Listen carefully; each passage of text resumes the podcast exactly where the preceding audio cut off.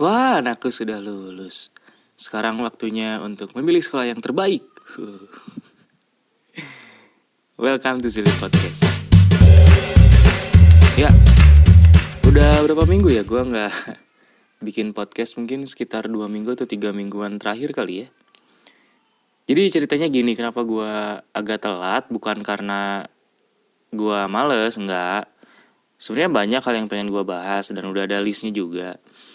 Cuma kebetulan waktu itu kan libur lebaran ya. Libur lebaran juga lumayan cukup lama, dua minggu kalau gue dapetnya. Ya otomatis gue pakai waktunya untuk me time dong ya sama keluarga, sama diri sendiri, sama sendiri-sendiri, sama diri sendiri. oh ya kalau lu dengar suara-suara aneh itu bukan makhluk-makhluk astral tapi ini gue rekamannya di kamar dan gak pakai peredam apa pun jadi ya harap maklum lah ya mungkin suara-suara dari luar itu terdengar. Ya, jadi itu alasannya gue uh, nggak atau belum sempat bikin podcast lagi. Terus begitu masuk kebetulan uh, karena sekolah gue lagi musim rapotan kemarin seminggu jadi kegiatannya lumayan cukup padat. Jadi ya uh, agak keteteran juga sih buat bikin podcast dan kerjaan di komunitas gue juga di garis bawahi uh, agak sedikit terhambat baru sempat gue kerjain lagi sekarang.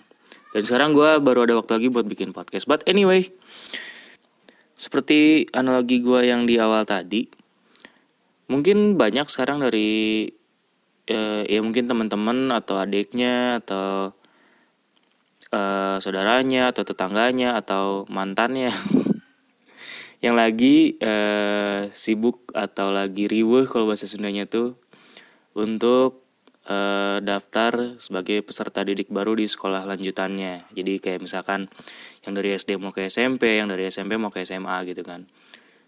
Nah, ini lagi rame banget nih beritanya nih akhir-akhir ini karena eh jadi kayak ini banget lah uh, apa isu negara kedua terhot selain sidang MK oh.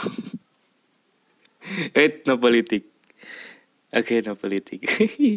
tapi serius itu jadi kayak apa ya berita yang selalu berdampingan gitu. Sidang MK ada berita ini ada sidang sidang MK lagi terus berita ini lagi.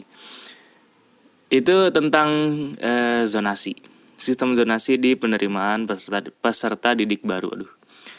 Gue udah berapa kali podcast masih sering belibet ya tapi nggak apalah. Jadi ya zaman sekarang tuh uh, kita kalau mau masuk sekolah harus sering-sering lihat Google Map kayaknya. Karena posisi sekolah kita menentukan apakah kita bisa masuk atau enggak, bisa daftar atau enggak. Bukan masuk atau enggak sih, minimal daftar dulu deh gitu. Boleh daftar atau enggak sih di sekolah itu gitu kan. Karena yang gue tahu gini, sistem zonasi itu kan uh, jadi satu sekolah ada di satu wilayah di uh, ada satu sekolah nih uh, kalau itu kan pasti dikelilingi oleh pemukiman kan. Nggak mungkin dia sekolah ada di tengah hutan belantara gitu terus yang sekolahnya monyet. Nggak mungkin gitu. Jadi ada satu sekolah uh, di lingkungan di satu lingkungan. Nah di sekolah ini tuh uh, masuk ke lingkungan di sekitar sekolah ini tuh masuk ke uh, zona yang bisa daftar ke sekolah tersebut kok. Kalau nggak salah sih gitu sih ya. Ini bahasa gue agak belibet. Gimana ya nyimpelinnya? Jadi ada satu sekolah di mana sekolah itu e, terdapat di satu lingkungan. Nah lingkungan di, sekitar, di sekitarnya itu punya hak e, punya hak penuh untuk daftar masuk ke sekolah itu. Nah gitulah kurang lebih. Aduh ini pasti ntar banyak yang komen nih. Ya, bodo amat. Jadi gitu Nah, kenapa jadi rame? Karena eh, banyak orang tua yang berusaha ingin masuk atau masukin anaknya ke sekolah ini tuh dengan eh, effort yang sangat besar, dengan niat yang sangat tinggi gitu kan. Dengan semangat yang menggebu-gebu gitu kan. nah, mereka datang sampai jam 5 pagi, jam 4 pagi tuh udah pada ngantri di gerbang sekolah gitu. Padahal yang jaga sekolahnya aja belum bangun. Mereka masih uh, bobok ganteng gitu kan. Eh, menunggu adzan subuh atau mungkin nggak nungguin juga mereka. Ya, gitulah pokoknya. Nah terus sempet gue uh, denger atau lihat satu berita di TV ada satu bapak-bapak di wawancara gue lupa di daerah mana itu kenapa sih uh, harus datang sampai subuh subuh gitu? Terus uh, bapaknya jawab Iya soalnya saya pengen anak saya itu uh, masuk ke sekolah yang terbaik itu orang Jawa gue lupa tapi daerah mana ini. Wah, jadi orang tuanya yang pengen masuk sekolah uh, anaknya tuh yang terbaik gitu. Anaknya mah kagak tahu dia mungkin lagi di rumah main PUBG kali atau apa ya apa gitu youtubernya apa? Halo guys halo guys gitu. Kok nggak main tan main TikTok gitu kan? Aduh. Masih zaman ya sih TikTok sekarang? Ini udah enggak deh. Gitulah. Nah itu yang bikin jadi rame gitu. Terus uh, banyak juga orang tua yang protes anak saya tuh pinter kalau tahun kemarin tuh banyak kasusnya gitu anak saya tuh pintar tapi kenapa nggak bisa masuk sekolah ini? Padahal rumah saya tuh nggak terlalu jauh dari sekolah ini cuma naik angkot dua kali terus naik ojek sekali terus naik becak sekali. Waduh. Gimana bu? Itu jauh itu naik angkot aja udah, udah, udah dua kali nih naik angkot dua kali. Turun angkot naik ojek nih. Terus udah naik ojek naik beca buset. Jauh banget itu ongkosnya berapa kali? Sekali pergi tiga puluh ribu kali itu. Lebih kali. Gitulah kurang lebih. Jadi jadi banyak ricuhnya tuh karena yang pertama uh, orang tua tuh pengen uh, anak-anaknya masuk ke sekolah favorit katanya. Yang kebetulan deket rumahnya. Sama yang kedua tuh yang bikin rich itu banyak ketika proses pendaftaran orang tua yang merasa anaknya itu mampu dalam artian uh, kognitif ya dalam artian kompetensinya gitu. Banyak orang tua yang merasa anaknya mampu anaknya pintar uh, malah ditolak pendaftarannya karena tidak sesuai zona pendaftarannya gitu. Ya menurut gue ini menarik sih buat dibahas karena zonasi itu sistem zonasi itu diberlakukan di Indonesia itu awalnya di tahun 2017 seingat gue uh, yang pada awalnya itu ricuh banget gila. Itu awal-awal rame lah. Itu gue lagi 2017 tuh lagi pusing-pusingnya ngurus skripsi.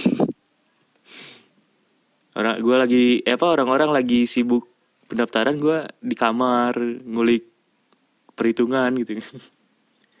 Gitulah. Itu awalnya tahun 2017 dan berlanjut sampai sekarang gitu kan. Berarti udah sekitar 2 atau tiga tahun. Dua lah dua tahun. Tiga tahun sih. 17, 18, 19, tiga tahun lah gitu lah. Nah eh, tujuannya sistem zonasi ini sendiri uh, Kemendikbud itu mengemukakan bahwa buset bahasa gue. Jadi tujuannya itu ingin uh, pemerataan pendidikan itu bisa tercapai. Jadi bukan cuma orang-orang yang istilahnya dekat dengan sekolah yang bisa merasakan bangku sekolah atau bukan cuma orang-orang yang pintar, bukan cuma orang-orang yang mampu, tapi eh, anak-anak yang mungkin tinggalnya di desa yang mungkin akses untuk ke sekolahnya juga sulit ketika dia ingin masuk sekolah yang favorit itu itu bisa terakomodir gitu. Itu yang pertama. Yang kedua tujuannya adalah Kemendikbud ini nggak pengen ada yang namanya sekolah favorit sekolah nggak favorit gitu. Jadi ya pengennya dengan sistem zonasi itu karena eh, setiap sekolah punya uh, apa kesempatan yang sama untuk uh, siswa itu masuk ke situ harapannya sih si sekolah ini dari Kemen Kemendikbud ini bisa uh, men apa ya men bukan mentransformasi apa sih istilahnya? Reformasi lah mereformasi uh, sarana prasarana sistem dan lain sebagainya yang dibutuhkan agar uh, sekolahnya itu bisa jadi lebih baik gitu. Ya which is tujuannya bagus kalau menurut gue maksudnya sistem zonasi ini dibuat dengan tujuan yang semulia itu loh bahwa uh, pemerintah nggak pingin bahwa ada kesenjangan pendidikan gitu. Di wilayah ini pendidikannya bisa terpenuhi semua semua orang bisa sekolah tapi di sini enggak gitu. Terus uh, Kemendikbud juga pengen bahwa semua sekolah itu punya fasilitas punya sarana prasarana punya tenaga pengajar punya sistem yang semuanya itu sama rata bagus gitu sehingga nggak ada yang namanya sekolah favorit dan sekolah nggak favorit. Gue ngalamin zaman gue dulu. Gue ngalamin bahwa wah sama ini ya sama favorit SMP ini sama favorit. Ah gue masuk sini ah gue masuk sini ah gitu. Gue daftar sini daftar sini. Sampai si sekolahnya ini e, pendaftarnya tuh membludak banget banyak banget gitu kan. Sampai nggak nggak kesaring lah gitu dalam artian. Gue aja ngalamin pas gue masuk SMA tuh uh, eh, gue masuk ke sekolah yang sebenarnya kalau menurut gue sih nggak bukan sekolah yang favorit banget itu gue milih karena nggak terlalu jauh dari rumah waktu itu. Yang mana gue bisa ke sekolah itu pakai sepeda. Dan SMA-nya itu sebelah sebelahan sama SMP gue jadi gue udah tahu jalannya udah apa gitu. Males aja ngulik gue dulu. Gue alasannya ke situ tapi sekolah itu juga emang sebenarnya secara sarana prasarana secara kualitas secara sistem juga eh gue bil bisa bilang bagus lah gitu kan. Yang daftar banyak aja banyak banget. Sampai gue pas ngasih formulir pendaftaran tuh sudah pesimis lah. Waduh buset. Eh, nem nem gue masih zaman nem dulu. Nilai evaluasi apalah itulah enam tuh uh, ininya kepanjangannya. Pas gue ngasih form pendaftaran tuh ngeliat uh, peserta yang lain tuh buset namanya bagus-bagus gitu kan. Gue cuma eh, berapa? Gue guys berapa nem gue tuh udah gue nggak nggak usah daftar lagi. Tapi tetap gue masukin. Coba-coba siapa tahu rezeki gitu kan. Gitu. Iya balik lagi.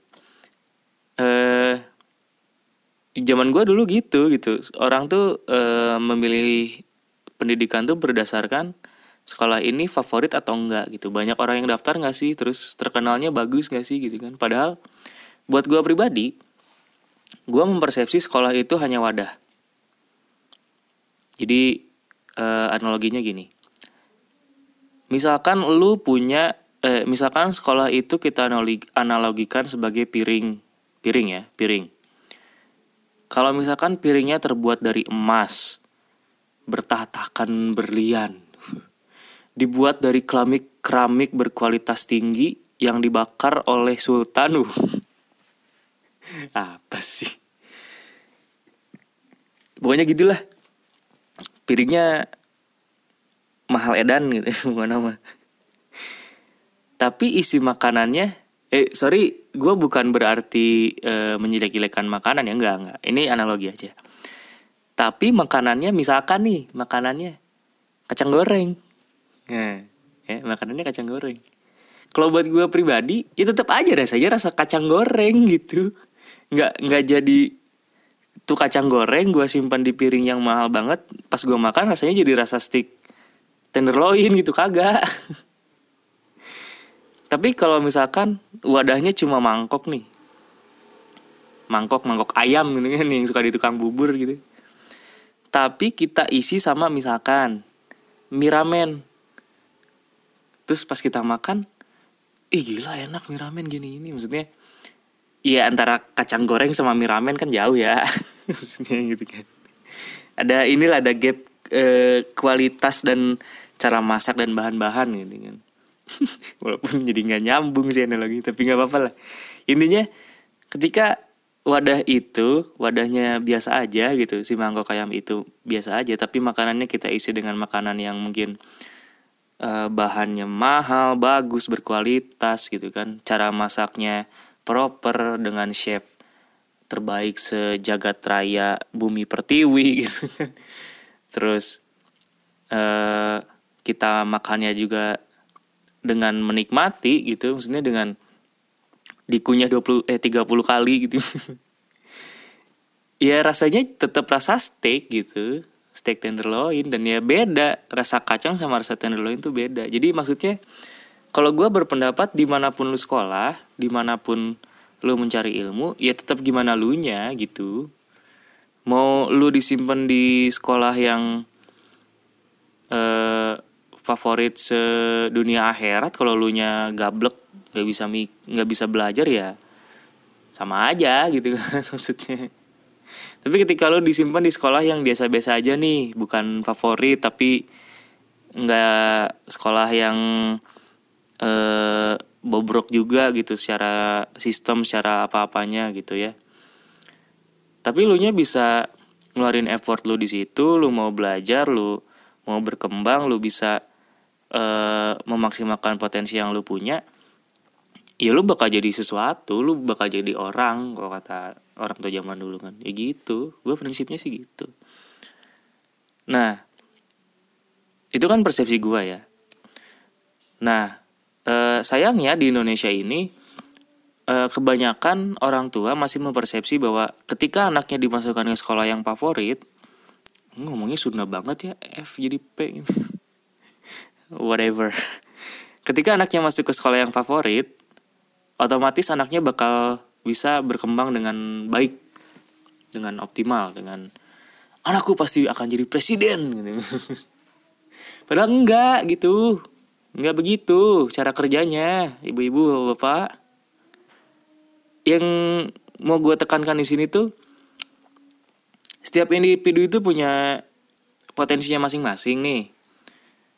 Iya, walaupun ada beberapa persen yang dipengaruhi oleh lingkungan, tapi nggak semuanya potensi anak itu dipengaruhi oleh lingkungan juga gitu. Tetap ada apa ya ada satu sistem atau sinergi di mana individunya juga harus punya effort untuk uh, mengembangkan diri lingkungannya harus mendukung uh, ketika dia uh, mengalami trouble uh, atau dia melakukan satu kesalahan dia mendapat uh, umpan balik yang baik gitu kan dalam artian kritik saran dan apa pun itunya disampaikan dengan baik dan tepat gitu uh, ya itu yang unsur-unsur uh, yang bisa bikin individu itu berkembang. Bukan cuma sekolah yang bagus sekolah yang favorit sekolah yang gurunya mantap jiwa gitu. Nggak cuma itu tapi individunya pun harus dibangun menjadi individu yang termotivasi untuk mengembangkan dirinya gitu loh. Dan uh, pendapat gue lagi tentang uh, sistem zonasi ini ini langkah yang bagus banget uh, yang dilakukan sama pemerintah untuk uh, dunia pendidikan di Indonesia gitu kan. Uh, di mana kita mengharapkan bahwa semua sekolah itu rata, pembangunannya rata, eh, sarana prasarananya semuanya sama gitu kan, sistemnya sama dan lain sebagainya. Tapi pada kenyataannya apakah semua seperti itu? Mari kita kaji bareng-bareng. Mari kita kaji bareng-bareng. Yang pertama, sarana prasarana. Lu pernah gak sih uh, punya pendapat bahwa sekolah swasta itu kadang e, sarana prasarananya lebih bagus daripada sekolah negeri? Kalau iya, jawabannya kenapa coba? Kalau menurut gue pribadi, kenapa? Karena kita bayar lebih untuk masuk ke sekolah swasta. Iya, sekolah swasta bayarannya edun nih. Ada yang sampai 20 juta, 30 juta. Sekolah doang belum kuliah itu. Gimana kuliah ini? Nah, sekarang eh Nah sekarang untuk sekolah negeri semenjak tahun berapa itu kan e, dana e, pembangunan sekolah itu atau dana sarpra sekolah itu kan ditanggung oleh e, ini ya Kemendikbud ya atau e, Diknas. Otomatis e, bayaran sekolah di negeri itu nggak sebesar bayaran sekolah di swasta karena gue ngerasain gue SMP gue di negeri SMA gue masuk swasta kuliah gue di swasta itu kerasa banget. Nah apakah alokasi dana yang diberikan oleh pemerintah itu udah sesuai dengan kebutuhan sekolah tersebut? Apakah dananya itu sampai ke tangan yang tepat? Apakah dana itu tidak parkir dulu di beberapa oknum?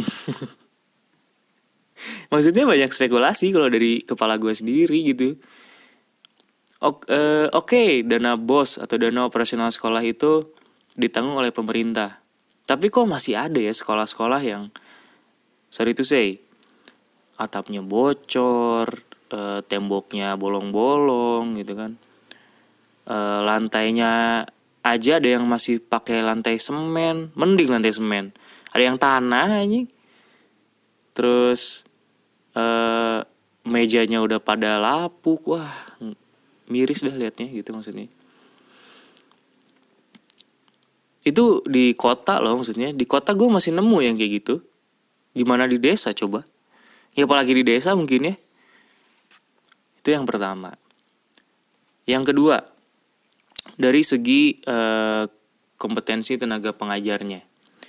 Gue bukan ingin uh, ofensif terhadap uh, para tenaga pendidik atau tenaga peng, pengajar ya uh, eh, gue sendiri merasakan sebagai tenaga pengajar sekarang bahwa um, penghasilan yang kita dapat itu terkadang tidak sesuai dengan apa yang kita keluarkan dalam artian pekerjaan yang kita lakukan gitu ya. Tapi yang mau jadi poin penting gue di sini adalah bukan tentang apa yang kita dapatnya, tapi eh, apa sih yang udah kita kasih buat murid-murid kita gitu. Apa yang mau kita share ke anak didik kita dari hasil belajar kita selama bertahun-tahun. Dari hasil kita uh, kuliah, terus cari pengalaman, sertifikasi, pelatihan, bla bla segala macam. Apa sih yang mau kita share gitu? Terkadang gue masih menemukan beberapa oknum ya, oknum. Beberapa oknum yang Iya gue ngajar ngajar aja lah datang absen gitu kan bacot depan kelas bla bla bla bla bla segala macam. Tapi doi sendiri nggak tahu perkembangan muridnya seperti apa. Doi hanya datang ke sekolah bagaikan robot yang diprogram gitu. Gue datang absen gue ngebacot nerangin materi bla bla bla mau anak ini bisa atau enggak bodo amat gitu kan. Mau moral anaknya bagus atau enggak gue bodo amat gue nggak punya tanggung jawab apa apa gitu kan. Yang penting gue udah jalanin pekerjaan gue gue digaji gaji gue kurang gue cari tambahan lain kerjaan gue nggak beres gitu. Itu oknum ya itu oknum. Maksudnya begitu gitu. Ya walaupun uh, gaji itu salah satu hal yang bisa memotivasi tapi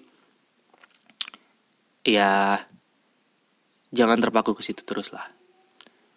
Nah masih ada nggak sih kira-kira uh, hal-hal yang dilakukan pemerintah untuk Pertama menye menyejahterakan uh, si tenaga pengajarnya ini. Menyejahterakan itu bukan berarti gaji digedein gitu kan, bonus dibanyakin atau apa pun lah gitu yang berbau materi semua gitu enggak. Tapi kayak misalkan nih kita mau uh, sertifikasi ribet nggak gitu kan terus ada pelatihan-pelatihan yang sifatnya menambah kompetensi nggak gitu kayak misalkan kemampuan uh, eh, IT yang dasar gitu kan office atau apa pun. Itu kan maksudnya orang-orang di teman-teman tenaga pengajar yang misalkan di pelosok-pelosok di kampung atau di desa kan mereka butuh itu gitu. Kalau kita yang di kota mah ya gampang lah gitu kan mau belajar. Kalau menurut gue sih kebangetan kali ya. Kalau yang di kota uh, masih agak gaptek tuh harusnya masih bisa ditanggulangi sendiri lah nggak usah ngerengek-rengek minta di adain pelatihan. Tapi kalau misalkan buat teman-teman kita yang di pelosok yang di desa yang aksesnya susah yang mereka mau beli laptop aja harus jual sawah gitu. Atau jual ternaknya gitu. E, terpikir nggak sih gitu e, oleh pemerintah hal-hal e, yang seperti itunya gitu kan. Itu yang kedua. Yang ketiga ya kalau gua rasa sih sebelum harus yang ketiga sebenarnya sih kalau menurut gue eh, yang harus juga dirubah adalah mindset dari orang tua itu sendiri bahwa ya nggak ada sekolah yang favorit nggak ada sekolah yang nggak favorit gitu. Kalau nggak tahu ya kalau menurut gue sekolah yang bagus dan jelek masih oke okay lah gitu kan. Bagus dan jelek itu ya dalam artian bukan berarti dari sarpranya doang gitu. Maksudnya segala bentuknya juga. Tapi tetap menurut gue semua sekolah itu sama gitu. Semua sekolah itu sama-sama tempat mencari ilmu. Tempat ya tempat. Sarana untuk mencari ilmu. Salah satu sarana untuk mencari ilmu. Ah gue koreksi. Salah satu. Jadi mau sekolah di mana pun, mau uh, pakai seragam dengan badge sekolah apa pun, balik lagi ke individunya sebenarnya. Ketika anaknya sendiri sudah dimasukkan ke sekolah yang favorit, dikasih fasilitas yang melimpah gitu kan, sampai dikasih mobil. Gue masih nggak ngerti kenapa harus dikasih mobil gitu. Harusnya nggak usah masih sepeda aja eh maksudnya udah didukung segala macem sarpranya gitu kan. Didukung dengan sistem yang baik tapi ketika memang anaknya sendiri tidak punya keinginan untuk mengembangkan diri di sekolah ya jangan dipaksakan. Maksudnya eh apa ya?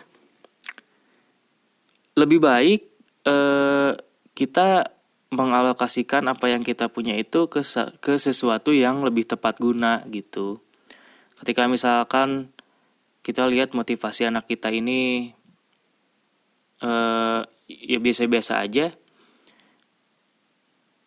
Pertama ya kita harus ban kita harus bantu dia untuk meningkatkan motivasinya dulu buat belajar gitu. Belajar ini dalam artian ya belajar apa pun, bukan cuma belajar tentang pelajaran di sekolah doang tapi apa pun gitu ketika dia kerjanya hanya main game doang yang berharap ke depannya dia bakal jadi pro, pro gamers gitu kan. Ya nggak masalah tapi selesaikan dulu tanggung jawab lu gitu. E, orang tua juga harus bisa berkomunikasi dengan anak bahwa e, kamu masih punya tuntutan sekolah di mana ini adalah kewajiban warga negara Indonesia yaitu wajib belajar 12 tahun gitu kan. Uh, kamu boleh jalanin hobi kamu kamu boleh jalanin apa yang kamu mau tapi selesaikan juga tanggung jawab kamu. Gini gini gini gini. Lu jelasin uh, maksudnya kita jelasin bareng-bareng lah kita ngobrolin bareng-bareng gitu. Bahwa sekolah itu bukan cuma satu arah tapi dua arah gitu loh. Bukan cuma kamu disuapin sama guru terus kamu nerima udah gitu. Tapi ya ketika lu berani buat bersekolah ketika lu berani untuk mencari ilmu ya uh, lu harus punya tanggung jawab juga untuk menyelesaikan uh, tuntutan lu itu gitu itu yang harusnya diajarkan juga ke anak-anak bahwa uh, sekolah itu bukan tanggung jawab orang tua loh gitu. Tapi anak juga punya tanggung jawab penuh di uh, kemajuan pendidikannya sendiri gitu. Karena yang gue rasain kebanyakan terutama uh, eh, gue juga pernah ngalamin ini ya maksudnya gue pernah berpikir hal ini gitu. Oh ah, ya udahlah gue sekolah cuma buat uh, formalitas doang nyenengin orang tua gini gini gini gini gini nggak men gitu. Maksudnya ini semoga ada teman-teman yang masih sekolah juga yang dengar bahwa masa depan yang lu dapat itu tergantung sama diri lu sendiri. Bukan tergantung sama orang tua lu bukan tergantung siapa temen lu gitu kan. Bukan tergantung tongkrongan lu sehype apa gitu pakai baju semahal apa tapi ya lu sendiri yang nentuin. Jadi ketika lu memutuskan untuk oke okay, gue pengen masuk sekolah ke sini ya berlakulah selayaknya orang yang memilih pilihannya itu sendiri gitu. Dalam artian lu harus bertanggung jawab. Tunjukkan bahwa lu punya effort untuk uh, mencapai tujuan lu gitu kan. Lu punya uh, keinginan yang kuat bahwa oke okay, gue harus menunjukkan bahwa gue ini orang yang mampu gitu. Dalam uh, maksudnya dalam kemampuan bersekolahnya lah gitu ya maksudnya oke okay, gue udah mengemukakan apa yang gue rasakan tentang atau yang gue pikirkan tentang uh, sistem zonasi. Dan mungkin kalau teman-teman jeli ada beberapa hal yang mungkin uh, masuk ke apa yang bakal gue jelasin sekarang. Yaitu tentang kenapa sih orang tua sampai segitunya? Sampai ngebela-belain gitu kan ngantri jam 4 pagi jam 5 pagi. Jadi gini secara psikologis eh, manusia itu punya kemampuan untuk berpikir kan. Ya iyalah masa? Itu mah anak TK juga tahu sah itu pengantar cuy. Ini isinya di sini. Nah eh dalam kasus zonasi ini ada proses di mana orang tua itu punya goals punya tujuan anaknya itu mau seperti apa kan nah ketika kita menyusun goals eh, kita akan nge-breakdown eh, cara-cara yang harus kita tempuh untuk mencapai ke goals itu kan. Kita memikirkan, oke, okay, kalau anak gue pengen jadi ini, gue harus masukin anak gue ke sekolah ini, gue masukin anak gue ke sini, gue ajarin dia ini, ini, ini, ini, ini, ini. Itu dinamakan coping strategi. Jadi coping strategi adalah sebenarnya coping strategi ini adalah teori yang menjelaskan tentang bagaimana seseorang itu uh, menyelesaikan keadaan stres, keadaan yang tidak nyaman. Tapi ini bisa dipakai juga untuk menjelaskan bagaimana seseorang itu menyelesaikan satu permasalahan. Nah, ketika ada seseorang yang menentukan satu goals, dia pasti akan berpikir, oke, okay, gue punya tujuan ini. Oke gini deh, gue analogiin. Misalkan gue punya tujuan ke Jakarta. Gue akan memetakan nih, bagaimana caranya gue bisa ke Jakarta. Misalkan yang pertama gue naik travel. Gue naik travel A, harganya segini, perginya jam segini e, nyampe nya jam segini misalkan resikonya kalau gue naik travel A gue kena macet atau e, travelnya ngetem dulu di sini. Itu kan. Itu pilihan yang pertama. Pilihan yang kedua gue naik kereta misalkan. Oke kalau gue naik kereta dari Bandung gue harus ke stasiun dulu beli tiket misalkan. Terus dapat tiket keretanya jam berapa gue nungguin keretanya naik kereta naik kereta itu sekitar 3 jam gitu kan sampai ke stasiun e, Gambir Jakarta jam sekian. Kendalanya ABCD misalkan. Pilihan yang ketiga e, gue misalkan naik motor. Gue naik motor misalkan gue dari Bandung ke Jakarta berapa jam gue harus pergi dari jam segini sampai jam segini uh, resikonya bla bla bla bla gitu kan. Terus gue naik mobil mobil pribadi sama gitu kan. Nah dari pilihan-pilihan ini kita tuh akan menentukan mana pilihan yang menurut kita paling aman paling nyaman secara psikologis untuk kita paling efektif dan uh, paling cepat untuk sampai ke tujuan kita ini gitu. Nah kasus si orang tua orang tua ini sampai rela-rela ngantri, kalau menurut gua, pendapat gua, asumsi gua, karena mereka punya goals, anaknya pengen masuk ke sekolah A misalkan, mereka pasti memikirkan dulu kan, oke, okay, kalau misalkan pengen masuk ke sekolah A, anak gue mesti uh, punya nilai misalkan segini, terus uh, karena ada sistem zonasi, gue harus milih sekolah yang misalkan di zona ini tuh favorit lah gitu kan, kayak A B C D E misalkan sekolahnya. Gue milih ke misalkan ke sekolah A. Terus duh gimana ya kan yang daftar sekolah ini banyak nih misalkan itu kendalanya nih. Yang di sekolah ini banyak. Gimana ya caranya biar gue bisa antri paling depan? Oh iya gue datang jam 4 pagi gitu kan. Nah itu adalah proses yang terjadi kalau kita gambarkan tentang bagaimana eh, orang tua itu bisa sampai rela-rela antri uh, jam 4 pagi jam 5 pagi untuk mendaftarkan anaknya ke sekolah yang mereka inginkan gitu. Terus uh, kenapa sih bisa sampai se-hype ini gitu? Kalau menurut gue uh, kita anggap bukan kita anggap. Kalau menurut gue sistem zonasi ini karena pertama sosialisasinya belum terlalu uh, dapat yang kedua juga masih adanya persepsi orang tua tentang sekolah favorit dan nggak favorit gitu kan.